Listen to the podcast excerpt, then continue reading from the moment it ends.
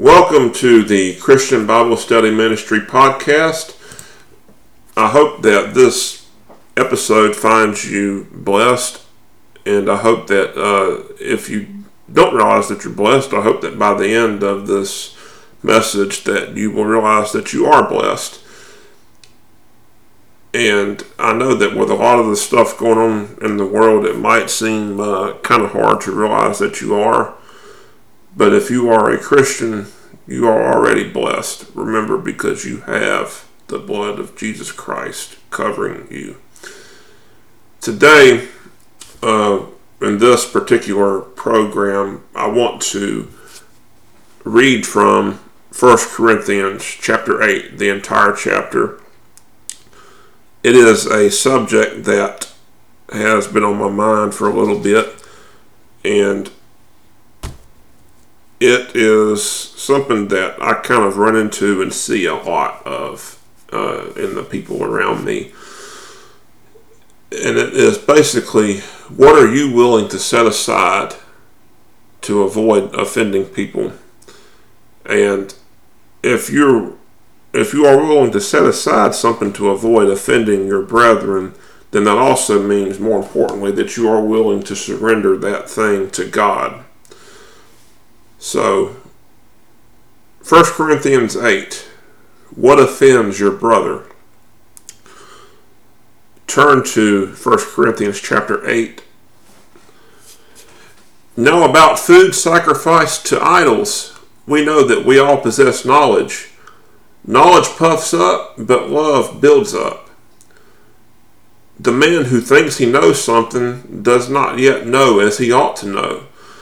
But the man who loves God is known by God. You know, sometimes we think we know things. You know, uh, we love to learn, and this is good. We want to know things, and it is good. However, if you know, if you're not careful, we can we can get an ego about it. We think that we know, but we, in doing this, do not build up anything other than our own sense of superiority. Hey, I know this. I know better. I know better than you do, or whatever. You know. However, if we do not have this attitude, we can more have the attitude of love. Love prevents the puffing up that Paul speaks of. We still have our love of knowledge, but we admit that we do not know everything. If you think you know everything, you do not know everything because you have yet to learn that you do not know everything. Someone always knows something you do not. But in contrast, we see that God knows those who love him. And of course, we know that God knows everything. And he is the only person in the universe who can make that claim in truth. You think you might know, you're not, you know, you think your knowledge is correct and sufficient and, and is so sufficient that you can disregard other people's thoughts and opinions and convictions. You have set yourself as superior to the, uh, the other person. Knowledge puffs up, but love builds up. The you know the knowledge that puffs you know knowledge puffs up. It doesn't really do anything to elevate you. It makes you think you are elevated and superior. But love builds up. It builds up not only yourself but the other person too. Verse four. So then, about eating food sacrificed to idols. We know that an idol is nothing at all in the world and that there is no God but one. For even if there are so-called gods, whether in heaven or on earth, as indeed there are many gods and many lords, yet for, yet for us there is but one God, the Father, from whom all things came and for whom we all and for whom we live. And there is but one Lord, Jesus Christ, through whom all things came and through whom we live. But not everyone knows this. Some people are still so accustomed to idols that when they eat such food, they think of it as having been sacrificed to an idol. and since their conscience is weak, it is defiled. Sometimes Christians do not have as much knowledge as they need, and so they may see something as sinful even if there is nothing wrong with it. Uh, they have such a strong reaction to whatever it is that they cannot take part in it. It offends their conscience. Their conscience is weak, and therefore they feel they sin when they do certain activities. This is something that people need to understand. You might think something or think and know something that's not wrong, but somebody else who does not have the fuller knowledge, the, the amount of knowledge that you do, they think of something as sin. And so we need to be careful with this. You know, everyone in Paul's time, we it mentions idols here. Everyone in Paul's time was familiar with idol worship. It was everywhere. You know, there were all kinds of temples and other things, other places that were dedicated to worship of certain deities, uh, Diana, Artemis, whatever, whoever, you know, whatever the names of these different uh, deities were. Uh, idols, of course, are only physical objects. They're man-made. They're nothing more than man-made objects. They are nothing. But God, you know, God is the only and one God. He is the creator of all things and the source of life. So we know that there are no other gods. These are merely objects that have been made by man. But, you know, these other Christians might not fully comprehend that. They are so accustomed to idol worship that they may see something that, uh, or they may have seen something that was offered to an idol as, uh, uh, as that, as food that was offered to an idol, and would there, it would therefore be wrong for them to uh, eat it. Verse eight, but food does not bring us near to God. We are no worse if we do not eat, and no better if we do. Be careful, however, that the exercise of your freedom does not become a stumbling block to the weak. For if anyone with a weak conscience sees you have sees you who have this knowledge eating in an idol's temple, won't he be emboldened to eat what has been sacrificed to idols?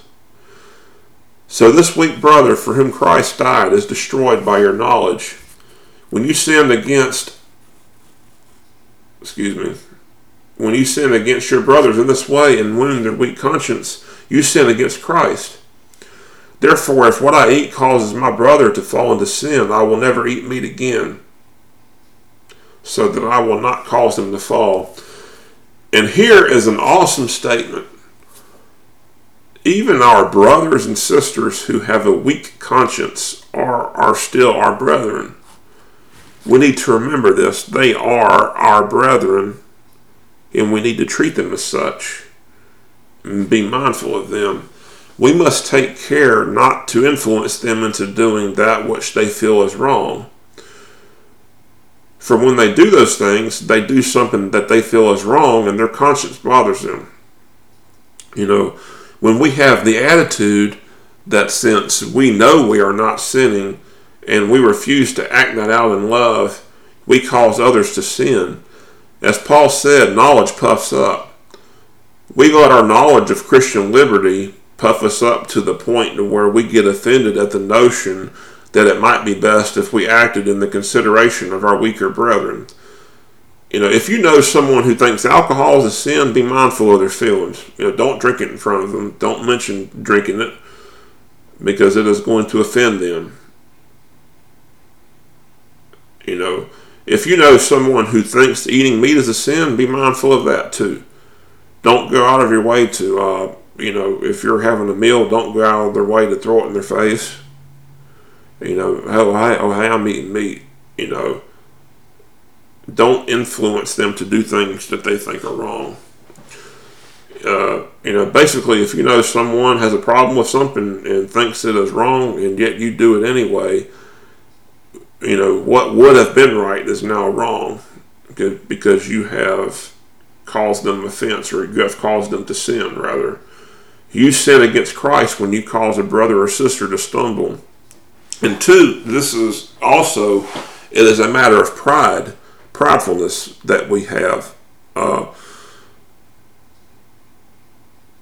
it would be kind of like if I know someone is coming over to my house and they find certain things offensive, I should not, you know, if I really care about that person's attitude, you know, if I care about their fellowship with me, then I need to make sure that whatever might cause them offense is not to be seen when they arrive.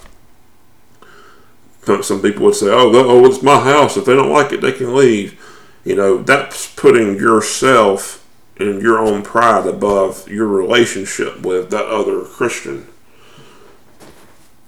And, you know, ultimately it puts you, it puts something in the way of your relationship with Christ too, because it says here that uh, when we do this, we, we sin against Christ. It's not even ultimately against the other person. It's against ultimately Jesus Christ that we sin when we do these things. And, you know, I don't want to be, I, I certainly do not want to be known as a prideful person. You know, I want to try to do what I can to maintain a proper and healthy fellowship with my fellow believers, because we need each other in this world. You know, we don't need to have divisions in our relationships. You know, it says here that, like we just read, love builds up, knowledge puffs up. We need to have things that are built. You know, we need to have love. We need to exercise love, which is the only way that we can build up our relationships with other Christians. We need to build them up, and as we build them up, we are also building ourselves up.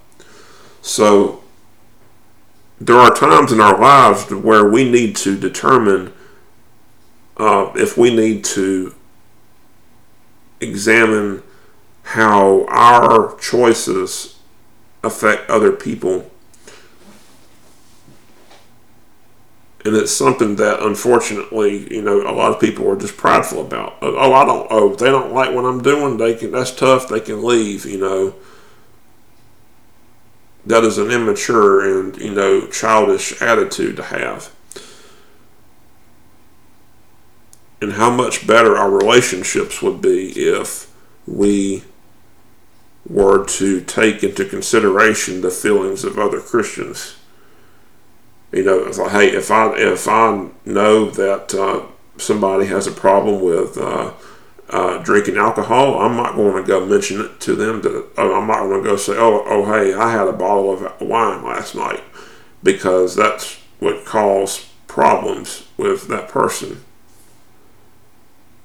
So it's not worth it to me to mention that, you know, mention whatever behavior I might have that they find offensive, because it's just going to do nothing but cause division, you see. So this is, again, I will. This cannot be stressed enough. We need to be mindful of how our actions have influenced the believers around us, those believers who might not be as mature as we are in our understanding of the Word. You know, in a way, they're kind of like children. You know, Jesus said, hey, who, you know, Jesus did not look highly on people who offended or caused harm to children, you know. Um, so we need to be protective of our weaker, or our spiritually weaker brethren. And uh, this will end, you know, we will close out this program with a prayer. Uh, Father, I hope that anybody who is listening to this, I hope that uh, they have been blessed. And I hope that if anybody uh, sees, uh, hears this program, I hope that they will. I hope that they will realize their need for salvation in Jesus Christ. You know, Lord, you died for us. You rose from the dead. You paid for our sins. You are the one and only God, as we have read here in your word today. You are the way. There are no other gods, again, as we have read in your word today. Jesus Christ is the sole means by which we have redemption and reconciliation with you. There is no other way. And it's in Jesus' name I pray this. Amen.